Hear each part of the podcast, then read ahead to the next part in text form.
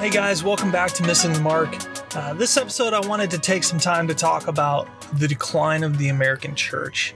And when I say American church, I'm not talking about a particular domination, denomination or a specific group of people, uh, but really the state of Christianity as a whole in America. In previous episodes, I talked about people that I had talked to who weren't Christians and the feelings that they had about the church. And that is some of the stuff that I'm going to be digging into this episode. Now, the sad reality is that the American church is declining. Being a Christian used to be the norm in America. Uh, you could say that Christianity was at the center of our culture. You know, if you look at 50 years ago, uh, it was almost expected of you to go to church. People would look at you funny if you said you didn't believe in God. But that's that's not necessarily the case today. Uh, in the last few decades, we've seen Christianity move from the center of our culture uh, more towards the margins or the outskirts of our culture. You know, I watched an episode of uh, Silicon Valley, which is the silly show. It's it's funny. It's a, it's about a tech company starting up. Uh, but in one of the episodes, they find out that a character who is openly gay is a closet Christian, and he and this this guy gets outed as a Christian, and it makes him extremely uncomfortable, and everyone in the room extremely uncomfortable when it happens. And so he confronts the guy that outed, outed him in the episode, and he says, "Why would you say that? You just told a room full of tech people that I'm a Christian." You just outed me. You see, he was perfectly fine with being identified as a homosexual, but not okay with being identified as a Christian, which is kind of backwards uh, from the culture that we would have seen, you know, 50 years ago. And, and now I'm not getting into this to talk about homosexuality and being a Christian or any of that, but I just want to use an example as where our culture is and the, the kind of to point out the reaction that he had to being outed as a Christian. So, in a later conversation between some other characters, one of them says, Why would he get so mad? America loves Christians. And the other character replies and he says, Well, that may be true in most of America, but not in Silicon Valley. You can be openly polyamorous and people will call you brave. And, or you can put micro doses of LSD in your cereal and people will call you a pioneer. But the one thing that you cannot be is a Christian. And while this is a comedy show, it's it's a fiction fictitious show, it points to a sad truth that in some parts of America, being a Christian is no longer mainstream. And as Christianity moves further and further away from the center of our culture and the rest of America, we're going to have to adjust our strategy for outreach in the church. Our current strategy isn't really doing that well as it stands. According to a study done in 2019, 67% of millennials uh, considered themselves to be Christians. Now, this seems like a really good number, right? 67% is a lot. But the study continues and it says that only 22% of those 67% uh, are practicing Christians, meaning they're Christians that actually go to church. So if you want to look at the number of Christian millennials who actually go to church, it's significantly less than the number who claim to be Christians. And on top of this, another study shows that 64% of young adults drop out of church after leaving high school and before they turn 30. That was the figure for 2019. It was a 5% increase from the last study done in 2011. You see, these aren't good figures, and if this trend continues, we're going to see a massive decline in church attendance in the next 10 years. So, the question that we have to ask is why are people dropping out of church? What is turning people away from church or causing them not to go to church at all? And that's a really hard question to answer. There are, of course, a ton of reasons that someone doesn't go to church. Uh, but one of the reasons that I'm going to focus on is the community aspect of church. So, in the past, when people had problems or they were feeling depressed or struggling with something, uh, they would turn to the church.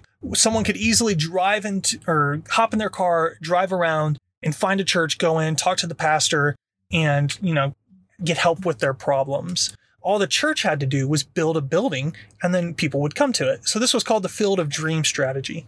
You know, the famous quote, if you build it, they will come from the movie Field of Dreams. That's what the church was doing. They were just building a building, building a building, and expecting people to come in. But see, that strategy doesn't quite work anymore. See, a common mistake that people make is saying that America is becoming more secular. And that's not necessarily the case. People in America are still very spiritual, but they are turning to more things or different things when they need help outside of the church. So instead of turning to church, you know, they might go to a, they might go to a therapist, uh, find an online social group of people with like minds, maybe go to a different faith, whether it's Buddhism or Islam or or whatever. there's so many more things out there than just the church. So it's not that people are turning away from spirituality, they're just turning to other things instead of God. And so the field of dream strategy, it doesn't work anymore. We can't just expect people to walk into church whenever they're feeling down or have problems. We have to adjust the way that we do things. Building a giant church and having an amazing worship experience and spending outrageous amount of money on programs is no longer going to cut it. We need to focus on building communities and relationships. You see, community is the most important aspect of church. So often people think of a physical building when they hear the word church. It's what we associate the word church with now as a physical location. Oh, I'm going to church. But in Greek, the word for church was ecclesia, which meant a group of people or a congregation or an assembly. It's a group of people who meet together regardless of the location and live in community with each other. Church is not a physical location. It is a group of people who are doing life together and worshiping God. You see, community and relationships, that's what draws people into church. Everyone, and not just Christians, but everyone wants to belong somewhere. It's ingrained in the human soul to have this desire to be a part of something. We crave social interaction and relationships, and we'll go and seek that wherever we feel like we're going to best fit in. People do it online with Facebook groups. Uh, my wife is part of a fitness group online of, of women, and they talk constantly. And they have this great little community uh, where they almost are doing life with each other online, and that's awesome. But people can find community online, or they'll they'll do it through video games, or they'll do it at a gym or a school or work or wherever they are. There's tons of places to go out and socialize and find community. The point is that we as humans need to be a part of a social group in order to thrive. And that is where the appeal of the church is supposed to come in. The church is supposed to be a community of believers where anyone is accepted. It doesn't matter what your past sins are, where you were born, or how much money you have. The church was designed to be something that anyone could be a part of, where we go through life together, where we share our struggles, we share our joys, we share our pain. But what has church devolved to for the majority of America? We go to church on a Sunday with a hundred or sometimes thousands of people, and we sit down and we listen to a few songs. We stand up, we might shake someone's hand and say good morning. We sit back down, we listen to the worship and then a sermon, and then we leave. And that's it. For the majority of Christians, church is a one day a week obligation that lasts for an hour and a half. Or maybe it's a twice a week obligation if you go on a Wednesday night or something like that. But the problem is, is for most of our bigger churches, someone can walk in, sit down, and leave without knowing or talking to anyone. Is that really community? It's no wonder that people are leaving the church. Our churches lack community, and church leadership attempts to establish some fashion of community through small groups or home teams or church events. But normally, the responsibility for joining one of those falls on the individual to seek that out or to be invited by someone else who's already a part of one. And I can tell you this when the responsibility falls on you to join a social group, most likely they're not going to do it, or the individual is not going to do it.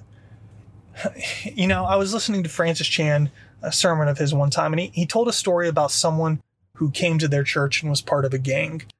And the gang member decided to give his life to Christ and to be baptized. But shortly after being baptized, he quit coming to church. Uh, Francis uh, saw him later on and asked, he said, he asked him why he, you know, quit coming. And the gang member replied and he said, I thought it was going to be like being jumped into my gang. When I got jumped into my gang, it was like after I got jumped into my gang, the gang became my family. They completely had my back. He, he thought he was going to get baptized and that's what it was going to be like. He thought the church was going to become his family and have his back no matter what. But he quickly realized that it was just a Sunday night and Wednesday night thing. And sadly, whatever gang this person had been a part of had had a better example of fellowship and community than the Christian church. You know, and it made me so sad when I heard this because it points to such a sad reality. Church has dissolved, devolved to a once a week activity, and the community is lacking. A gang has more community and more fellowship than the local church does. I want to read you an excerpt from one of my favorite books. It's called Everyday Church. It's written by Tim Chester and Steve Timmis. and they're based out of the UK, so they're going to reference the UK and America here in this in this passage. But listen to this. It says, "In Christendom, meaning that Christianity is at the center of our culture, many people attend church, sometimes by legal constraint, but more often by social constraint. In this context, churches could legitimately speak of faithfully proclaiming the gospel because each Sunday they had gospel centered sermons. This is no longer the case. We cannot claim to be faithfully proclaiming the gospel to the lost through our Sunday preaching when most of the lost do not attend church. We need to do mission outside of church and church events. This is something we need to recover rather than discover for the modern evangelical movement was born out of recognition that United Kingdom was not a Christian nation and that it needed to be evangelized outside of church buildings and services. George Whitefield and John Wesley preached the gospel in open air because they were not welcome in church buildings and because the people they wanted to reach were not in church. We cannot rely on business as usual. It cannot mean more of the same. It must involve a qualitative change rather than simply a quantitative one. One of the most common assumptions when people fail up fail, when people fail to turn up to church is that we need to in, improve the experience of church gatherings. We need to improve the product. We need better music, more relevant serving, sermons, multimedia presentations, engaging dramas, or we need to relocate to pubs or cafes or art centers. We need cool venues with cool people and cool music. The problem with this approach is the assumption that people will come to church if the product is better. To repeat what we said above, 85 million Americans have no attention, intention of attending a church service, and these figures are higher among young people. It's no good blaming the lost for failing to turn, turn up. It's no good bemoaning the drift of our nation away from Christianity. Our persistent come to us mindset suggests that we really believe that people who refuse to come in the front door are beyond the reach of Christ. A farmer cannot blame his crops if he fails to sow and reap. Sunday morning in church is the one place where evangelism cannot take place in our generation because the lost are not there. Evangelism will not take place until we go out to connect with them where they are, where they feel comfortable, and on their territory. We can no longer assume people will come to us. We must go to them. We need to do church and mission in the context of everyday life. We can no longer think of the church as a meeting on a Sunday morning. We must think of church as a community of people who share ordinary life. And we cannot think of mission as an event that takes place in an ecclesiastical building. Of course, there's a place for special events and, and stuff like that, but the bedrock of mission will be ordinary life. Mission must be done primarily in the context of everyday life, an everyday church with an everyday mission. You know, I love how he says that if we assume that if our product is better, people are going to be more willing to come. And this is so true, especially in the American church. I've seen churches pour large amounts of money into worship productions, cameras, lights, stage equipment, soundboards, you name it, millions of dollars to create this worship experience buildings that have tons of exciting things for youth groups. And they hope that if they can provide this entertaining experience for youth, that they'll draw people in. But again, it doesn't matter how good our product is. If we create the best worship experience in the whole world, but there's no non believers coming to church, are we really fulfilling the mission of evangelism? And since, okay, since we're on the subject of products, I just want to say this, and, you, and I've said this before, but our desire to create a better product in church has created a generation of consumer Christians who only go to church because it has the best product. And as soon as another church opens that's bigger and better, or has a better worship experience, or maybe even a better pastor, people leave that church to go to the one with the better product. You know, I saw this happen recently with Life Church, and I have nothing against Life Church. I think that they do great things. Craig Groeschel is a great pastor. He's I've read a few of his books; they're great. But Life Church just recently opened up a new campus uh, down the road from me. Now the problem with this is that with is within five square miles of this new campus, there's already several large churches, and and one mile down the road, there's a church that has thousands of people going to it each weekend. And when the new campus opened, they had a ton of people go there. Like it just blew up, and they had lots of people attending church which is cool. Like, oh man, that's great. They're doing they're they're successful.